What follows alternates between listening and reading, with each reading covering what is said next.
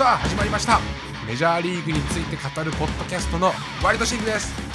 今回エピソード37です。よろしくお願いします。お願いします。ということで最近、えーいろんな大きな契約の話題がいろいろ出てきてるんですけども例えばですけど先週紹介したトレバー・バウアーさんなんかはねうん。MLB 史上最も大きい契約っていうことなんですけれども。単年ではね。はいはい。そんなこともあり今日のメインテーマ何でしょうか？今日のメインテーマは次の、あのー大きい、まあ、メガディールだよね。その候補の選手について、あの話したいなと思います。はい。候補がたくさんいるんですね。あそう。まあ、なのでいろんな話が聞けるかなと思います、楽しみにしていてください、はい。それでそういう話に移る前にちょっと私話したいことがあるんですよ。はい。まあこのポッドキャストでも何回か話してると思うんですけど僕、うん疲労回復とかうん。筋肉痛の回復がめちゃくちゃ遅くてうん。なんでなんだろうってずっと思ってたんですけどうん。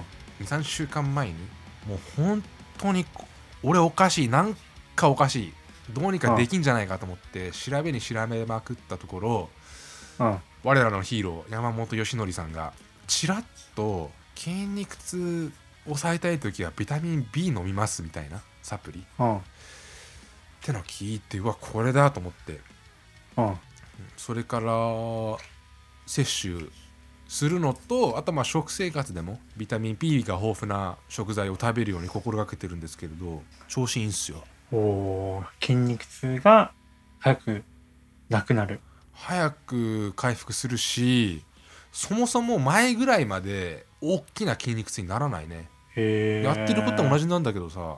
でもそれビタミン B さはい。あの EAA とかはい。BCAA よりもうん。やっぱりなんか栄養素があるうーんまあ私もこの分野素人なのでの結論わかんないです。えどういうことよ？EAA よりも栄養素うん。だか。らさ、うんその EAA とうかん BCAA、まあ、必須アミノ酸だよね。はい。あれもさ、その筋肉の回復を、まあ、早める、はい。筋肉の回復に必要なあの要素じゃん。はいはい。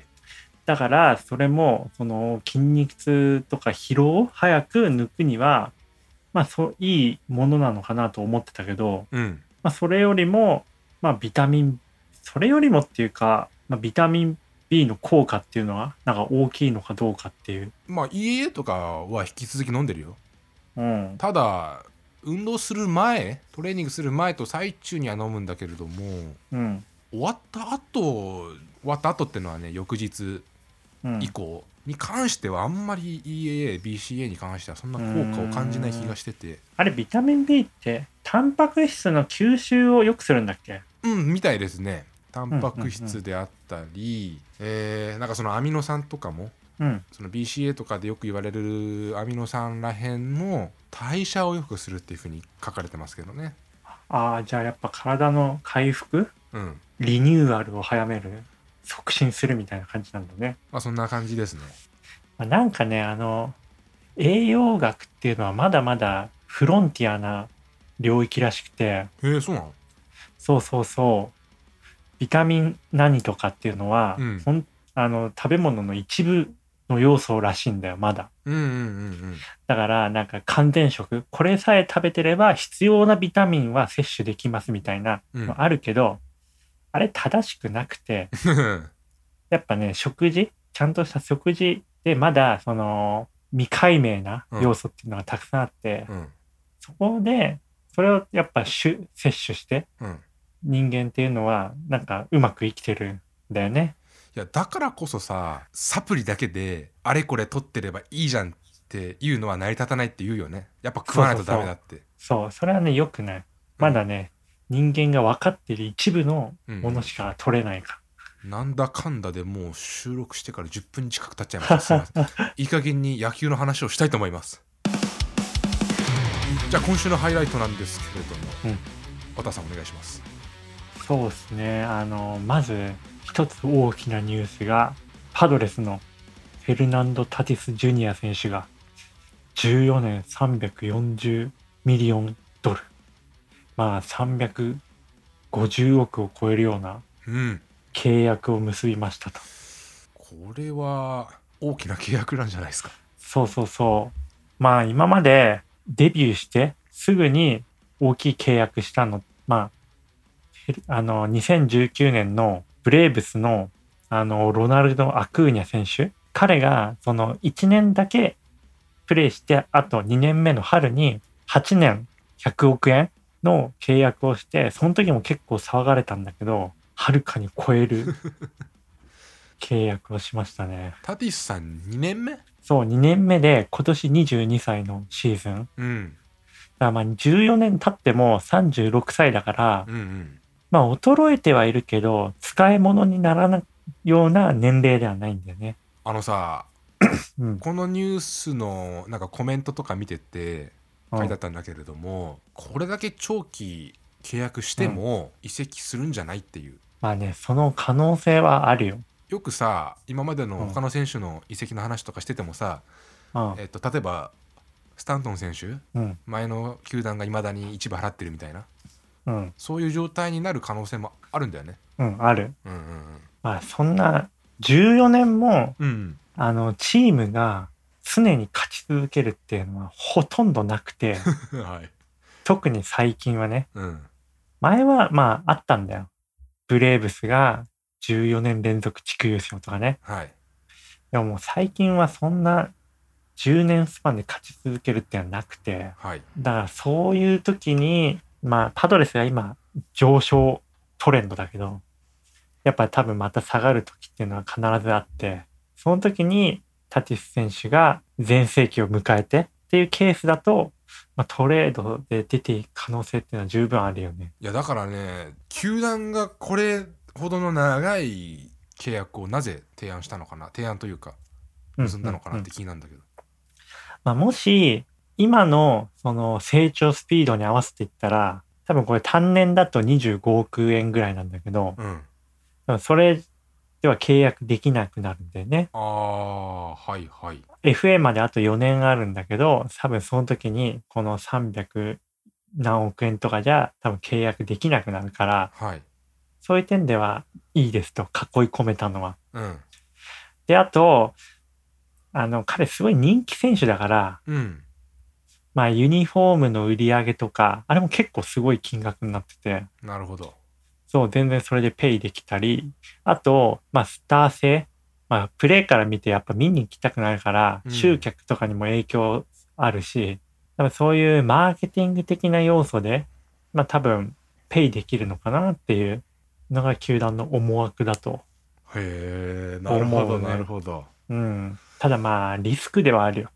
うんうんうん。よく理解できました。はい。タティスさんに関してはそんなところですか？そうですね。で、次が、ジャスティン・ターナー選手が、まあ今は契約できてなかったんだけど、まあドジャースと無事再契約、2年契約を結びましたと。はいおめでとうございます。でもジャスティン・ターナー選手ね、もう今30代後半で、やっぱね、守備力も、守備範囲が落ちてきてはいるんだけど、バッティングの確実性っていうのは未だにあって、で、まあ、サードのランキング、メジャーリーグのランキングでも、そのトップ5に入る実力あるので、うん。まあもう、ドジャース、バウアー選手と契約して贅沢税完全に超えてるけど、また、ターナー選手と契約しましたね。もう超えちゃったらいいんじゃないの？変わんないんじゃないの？どれぐらい超えても。いや、支払う額が変わる。あ超えれば 超えるほど痛いの？そうそうそう、超えた分のえ え何パーとかなんだよ。それが何年も続くと、うんその税率も変わっ上がってくんだよね。勝つしかないっすねドジャースそう。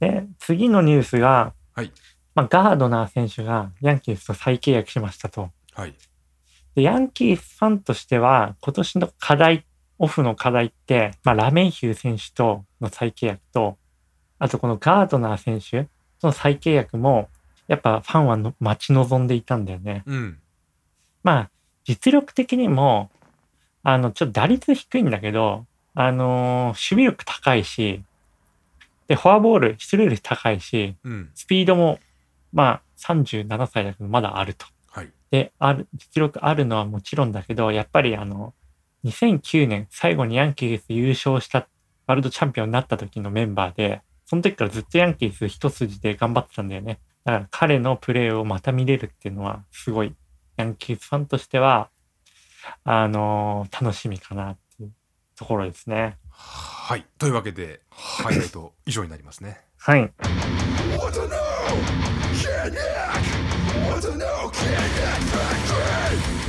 今日は筋トレではなくて、野球のトレーニングの話、おお野球の練習について紹介したいなと、紹介というかお話ししたいなと。はいはいまあそれは、ペッパはいー、トスバッティングとも言われる、まあ、バッティング練習の一つですね。はいちなみにはい。ペッパってあの前からうん。投げてもらってピッチャーにうんワンバウンドなり、ノーバウンドなりでうん軽く打ち返すっていうバッティング練習ですね。これいろんな呼び名があってややこしいんですけれどうん。この場ではとりあえずペッパーっていう呼び方でペッパーあんま言言わないけどね。いやというのも皆さんこの これ収録実はやり直してて最初トスって言ってたんだよねそでも Google で調べてみるといろいろ他のやつも出てきちゃってトスバッティングだとなんか地域性なのか何なのか分かんないんですけれど とりあえずそのピッチャー返しを意図的にう。そう打つそうそう。軽く振って打つあれです、うんうんうん。はいで、中学の時、僕はこのペッパーがすごい嫌いだったんだよね。うんいやほん技がねこれ、大切だよっていうのがすごい意外うんです、、前、あのーバッティングの極意っていう本を紹介したんだけど、そうですねはいそこでも意味がないって書いてあったんだよ。本当に？そうそうそう。面白いんだけどでもそれ、完全に同意してて、うんうん。なんでピッチャーゴロの練習をしなきゃいけないんだって、はい。ずっと思ってたのね。うん。だから、で、そんなハーフスイングで、変に力加減して打つこともできないし、はい。フルスイングするバッターだったから、はい、うまくできないし、うん、もう嫌いで仕方なかったんだけど、はい。だから改めて考えたら、これすごいいいんじゃないかっていう、思ったんですよ。うん。どうしたんですか？で、まあ、最近、やっぱりあの、バッティング練習って、社会人になるとなかなかできないんだよね。そうだねそう。だから、あの、ティーバッティング、横から、あの、ボール下から投げてもらったり、うんスタンドにボールを置いてうん打つとか、そういうのばっかり、まあ野球の練習でしてたんだよ。はいそれやると、やっぱり試合で弊害があって、うん二つあって弊害が。はい一つは、肩が入りすぎる。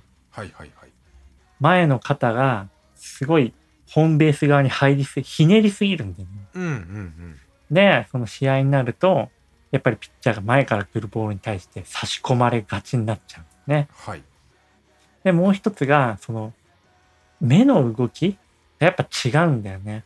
あの、斜めからやっぱボール投げてもらうと、あの、顔、結構体と整体して自然な形で見れるんだけど、実際に試合になると、両目っていうより結構片目でピッチャー見るような形なんだよね。確かにねはそう、顔横にしてるから。うんらそこで結構ギャップが生まれて、はいちょっと試合でなんか適応しにくくなんだよね。はいまあ、もちろんそのバッティング練習にはいいポイントはあるんだよ。ポイントを確認するとか、うん速い打球を打つとか。はいなので、そういう時に日本って結構グラウンド狭いじゃん。そうだね。狭いし、その狭い中でも、例えば部活だったらサッカー部とか陸上部とかラグビー部とかと共存しながらバッティング練習をしなきゃいけないとなると、はいはい。このピッチャーに前から投げてもらって打つっていうトスバッあペッパはい。ーすごいいい練習だったんじゃないかっていう。この日本で日本ならではの環境で編み出された最適解だったんじゃないかと思って。で最近やってんの？そう。どうですか？じゃあ実際やってみて。いやなんかねそのね有効性みたいなの考えたらうん。結構面白い。あ そう。やっぱり前から投げるボールてくるボールを打つっていうのはね重要ですよ。ーうんうんうん。そうっすね。まあ試合前とかによくやりますね。うんみんなでバーッとうん。アメリカでこれやってなかったんじゃないの？そうっすね。見たことないっすね。なんかメジャーリーグの練習でも、あと横から投げるトスバッティングとかもあんまやってるの見たことないけど、うん。まあ実際我々我々というか俺がいたチームでやってたのはうん。へ試合前はテニスボールを満振りフリーバッティング。え。要は日本で試合前にやるそのペッパーな感じなんだけれどそれがテニスボールでうん。でみんな思いっきり打つっていうへえ。何テニスボールなの？テニスボールのが飛ばないの？そうそうそうだから。それだけ大変へー大変じゃん。本物のボールでさうん、思いっきり打ってたらそうだねさ回収できないからでもやっぱ単純な考えなんだけれども試合と同じ要領のフルスイングで打った方がいいよねっていうまあそうだね。それができたら、あそその通りだけどね。まあちょっと僕はなんともなそんな意味ないとも思わないんだけれどもうん。かといってはもう本当に超重要ですって心から心の底から言えるかっていうとそうでもなくてああ、そうね。まだ何とも言えないところだなうん。あのね、これに時間を費やす必要はないと思うけど、1日に に20球ぐらいはやりたいなってところかそうですねまあ僕も例えばバッティングセンターなんかでも最初の12球なんかは、な。うん。えーバントするのといきなり思いっきり振るんじゃなくてこのペッパーの要領でそのボールが出てくる穴に入れるぐらいな感のつもりで軽く返すみたいそうなだね。まあなんていうかなウォーミングアップだよねその思いっきり振る前の、いきなり思いっきり振っちゃうと変な振り方になっちゃいそうな気がして 徐々にみたいな感じだねあそうだね。徐々に。といったところでした。はい。あ改めて取り組んでみようと思います はい。じゃあメインテーマいきましょうかメインテーマは、次のメガディール候補はいを紹介したいなと。タティス選手が大きい契約をしたように、うんうんあの、今のチームで、そのまま契約、あの、大きい契約で契約延長しそうな選手っていうのをピックアップしましたと。はい何人ピックアップしたんですか？7人。7人と？と、逆に活躍してるけど契約延長しないんじゃないかっていう。うんまあ、FA に出て他のチームともの契約もあるんじゃないかっていうところをも紹介したいなと。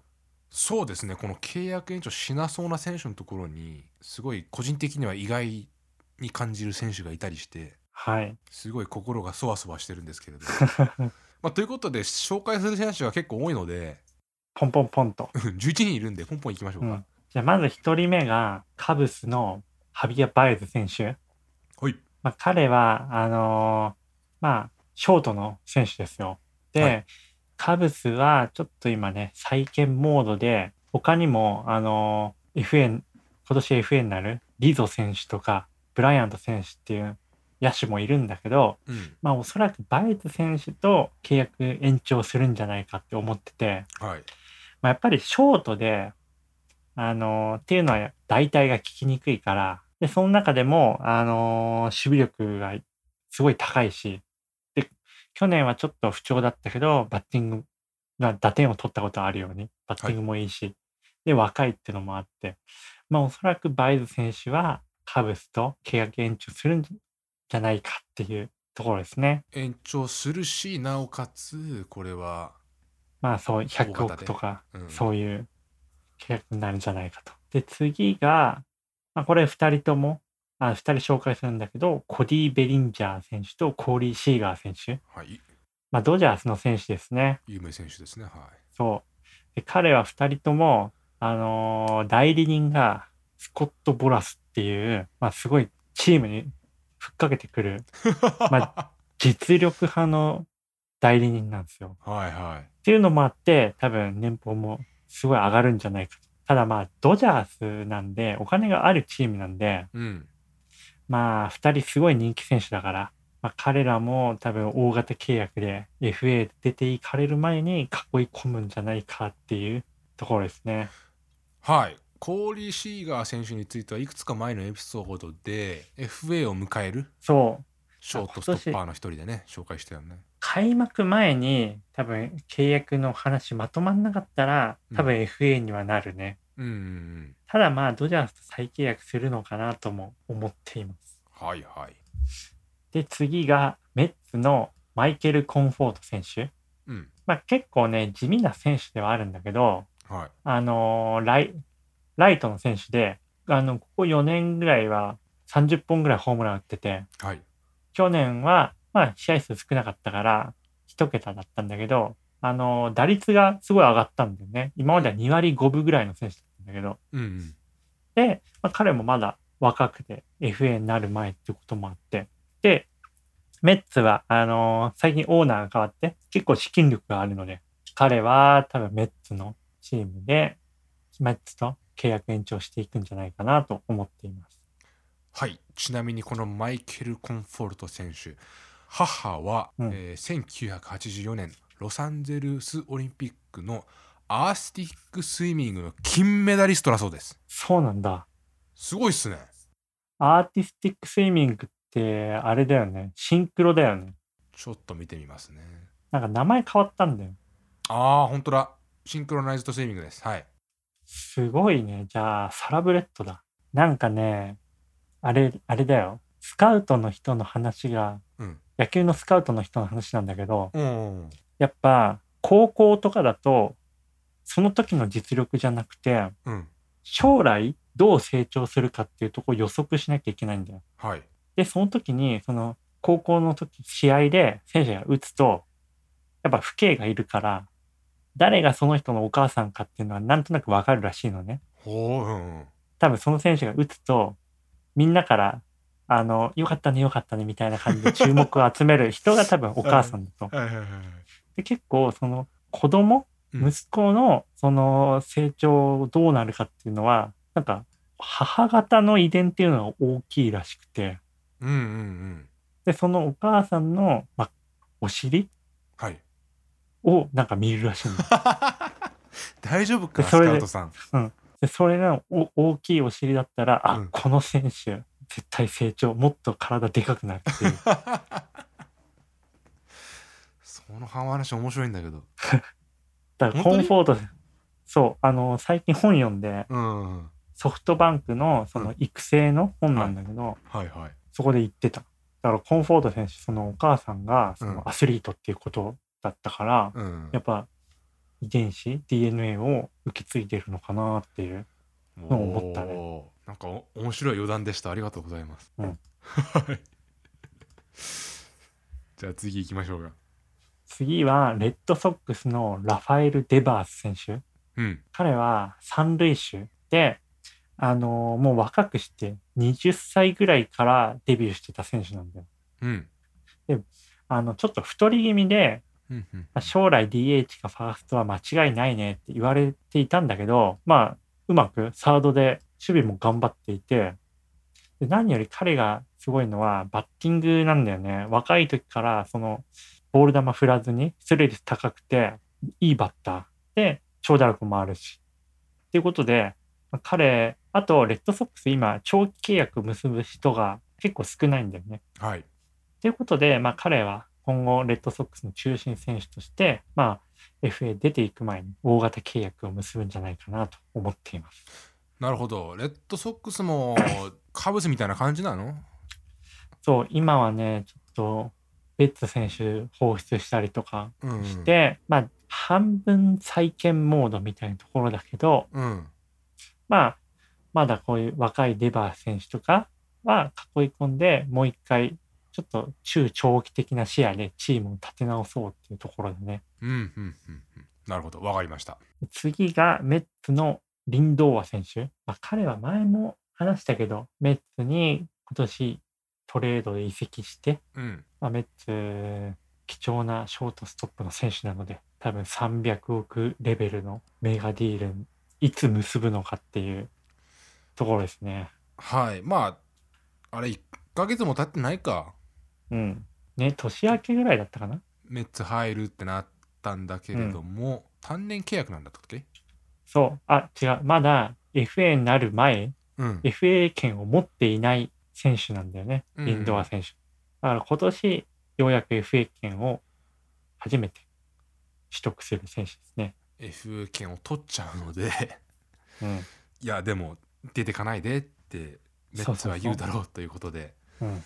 まあ今日紹介する中で一番でかい契約になりそうなんじゃない？そうだリンドーアさねんが。リンドーア選手か、ベリンジャー選手かな。ああドジャースの。ベリンジャーさんもそれぐらいの規模なの？ベリンベリンジャー選手まだ若いし、うん。あと、まあ、守備力高いし、はい。で、ロスでめちゃくちゃ人気あるし、はいはいはい。で、MVP 取ったことがある、あって、今年も同じような成績を残したら、多分、300億規模の契約になる可能性はある。なるほど。わかりました。で、最後にトレイ・ターナー選手。はい。彼はワシントン・ナショナルズの選手で、で、ナショナルズは結構ね、選手をが出てっちゃうんだよね。ハーパー選手とか、あと、インデルスに移籍したレンドン選手とか。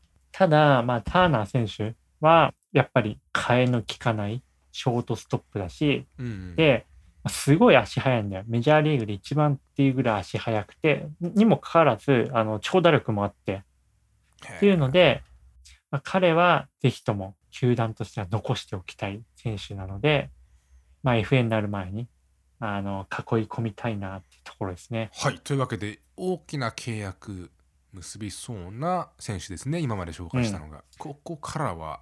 ここからは多分大きな契約にはなるだろうけどうん。別のチームと契約するんじゃないかっていう選手です。はいはい。でその4人けあの紹介するんだけどまず1人目がカルロス・コレア選手。はい。アストロズが再再建の象徴みたいな選手なんだけど、うんうんまあ、やっぱりね、ちょっとここ数年成績が落ちていて、健康でもないってところで、まあ、アストロズとしては、ちょっと大きい契約を結ぶのはリスクかな、と思うかなと思って、まあ実力は申し分ないんだけどね。うん多分残留はちょっとないかなっていう気がしているのが、この選手ですね。えー、ってなると他のチームからしてもそんな魅力ないんじゃないの？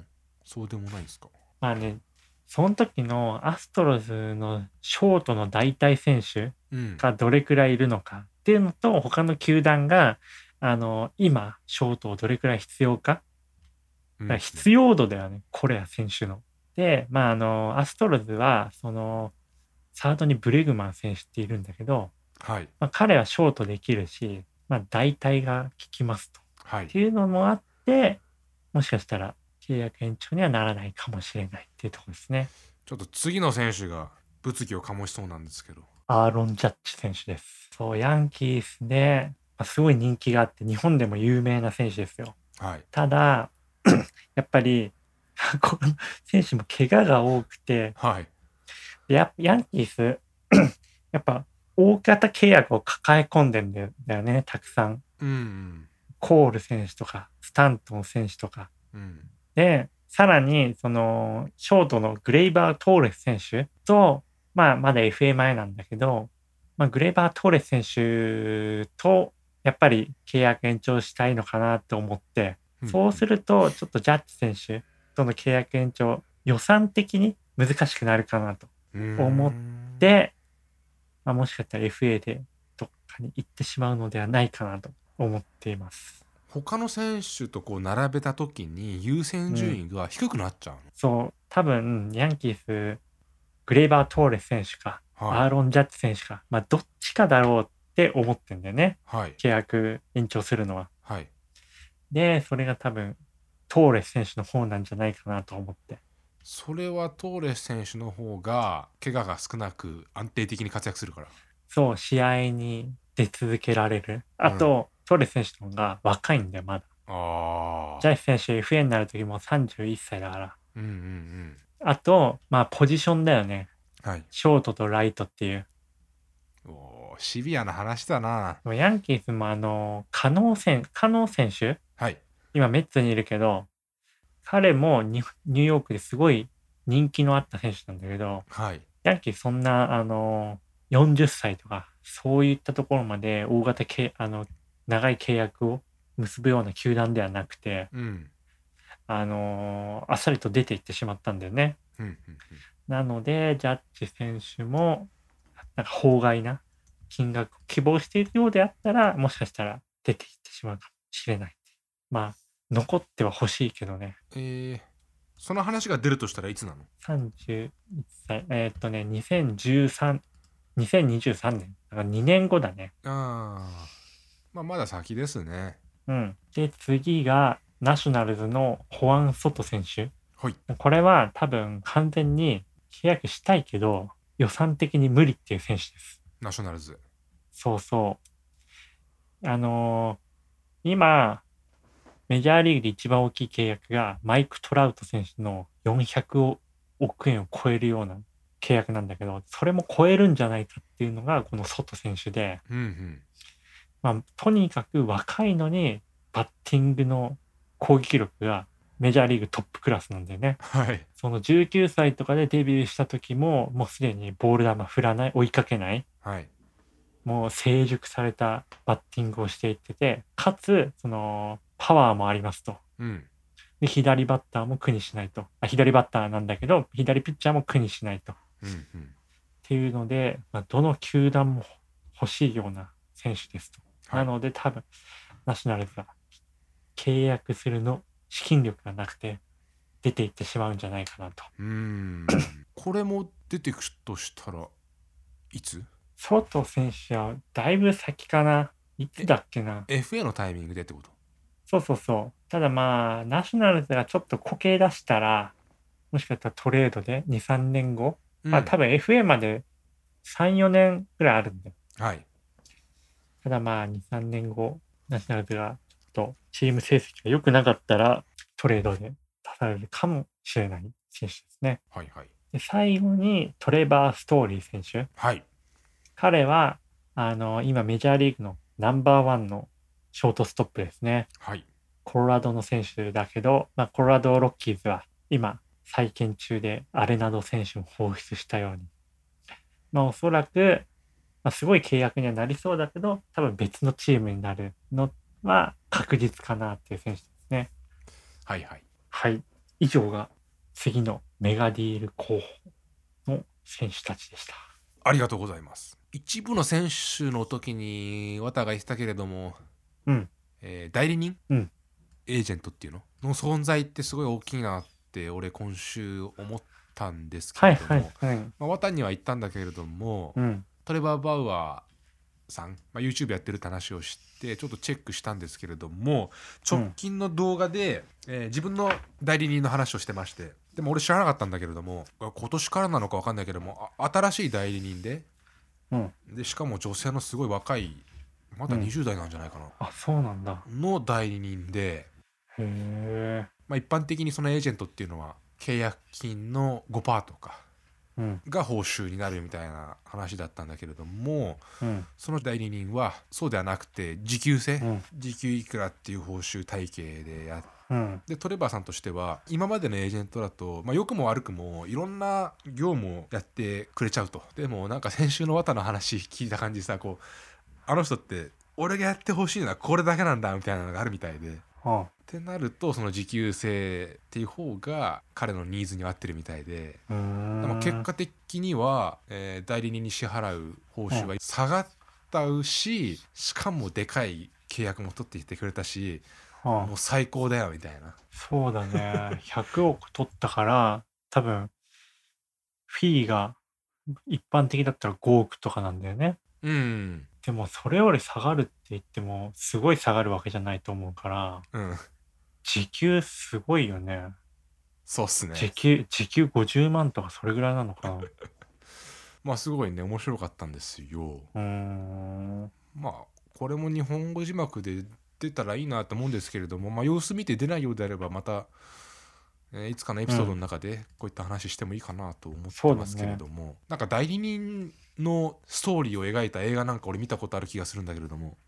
あ、聞いたことない？トム・クルーズが確か出てた。ジ・エージェントでしょ？多分そあれは、マストだよ。う あれは見なきゃダメよ。俺だいぶね若い時若いというか幼い時に見たんだけれどすげえ面白かったな。フットボールの代理人でしょ？そうそうそ Show me the money っていうやつでしょ？ううん。まあちょっとストーリー忘れちゃったけれども。ザ・エージェントって名前なんだっけ？あの映画。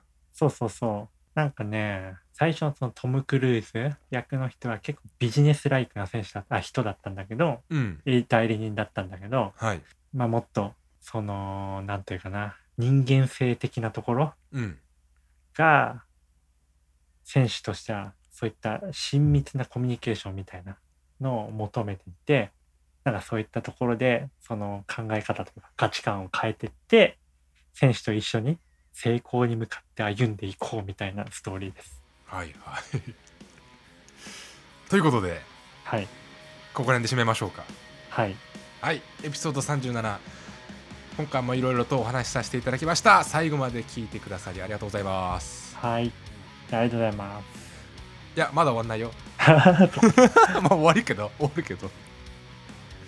えー、わたの SNS のリンクをいつも通り貼っておきます。はい。今週は記事書いてないですか？入ってない。書いてない。あはい。まあいろいろ本読んでるんで最近わた。うん。またなんか書くんじゃないかなって僕は思ってます。あじゃあ期待していただけるのであれば。はい。何かまたありますか？もういいですか？ないです。はいありがとうございます。じゃあ来週はい。以降もよろしくお願いします。はい、お願いします。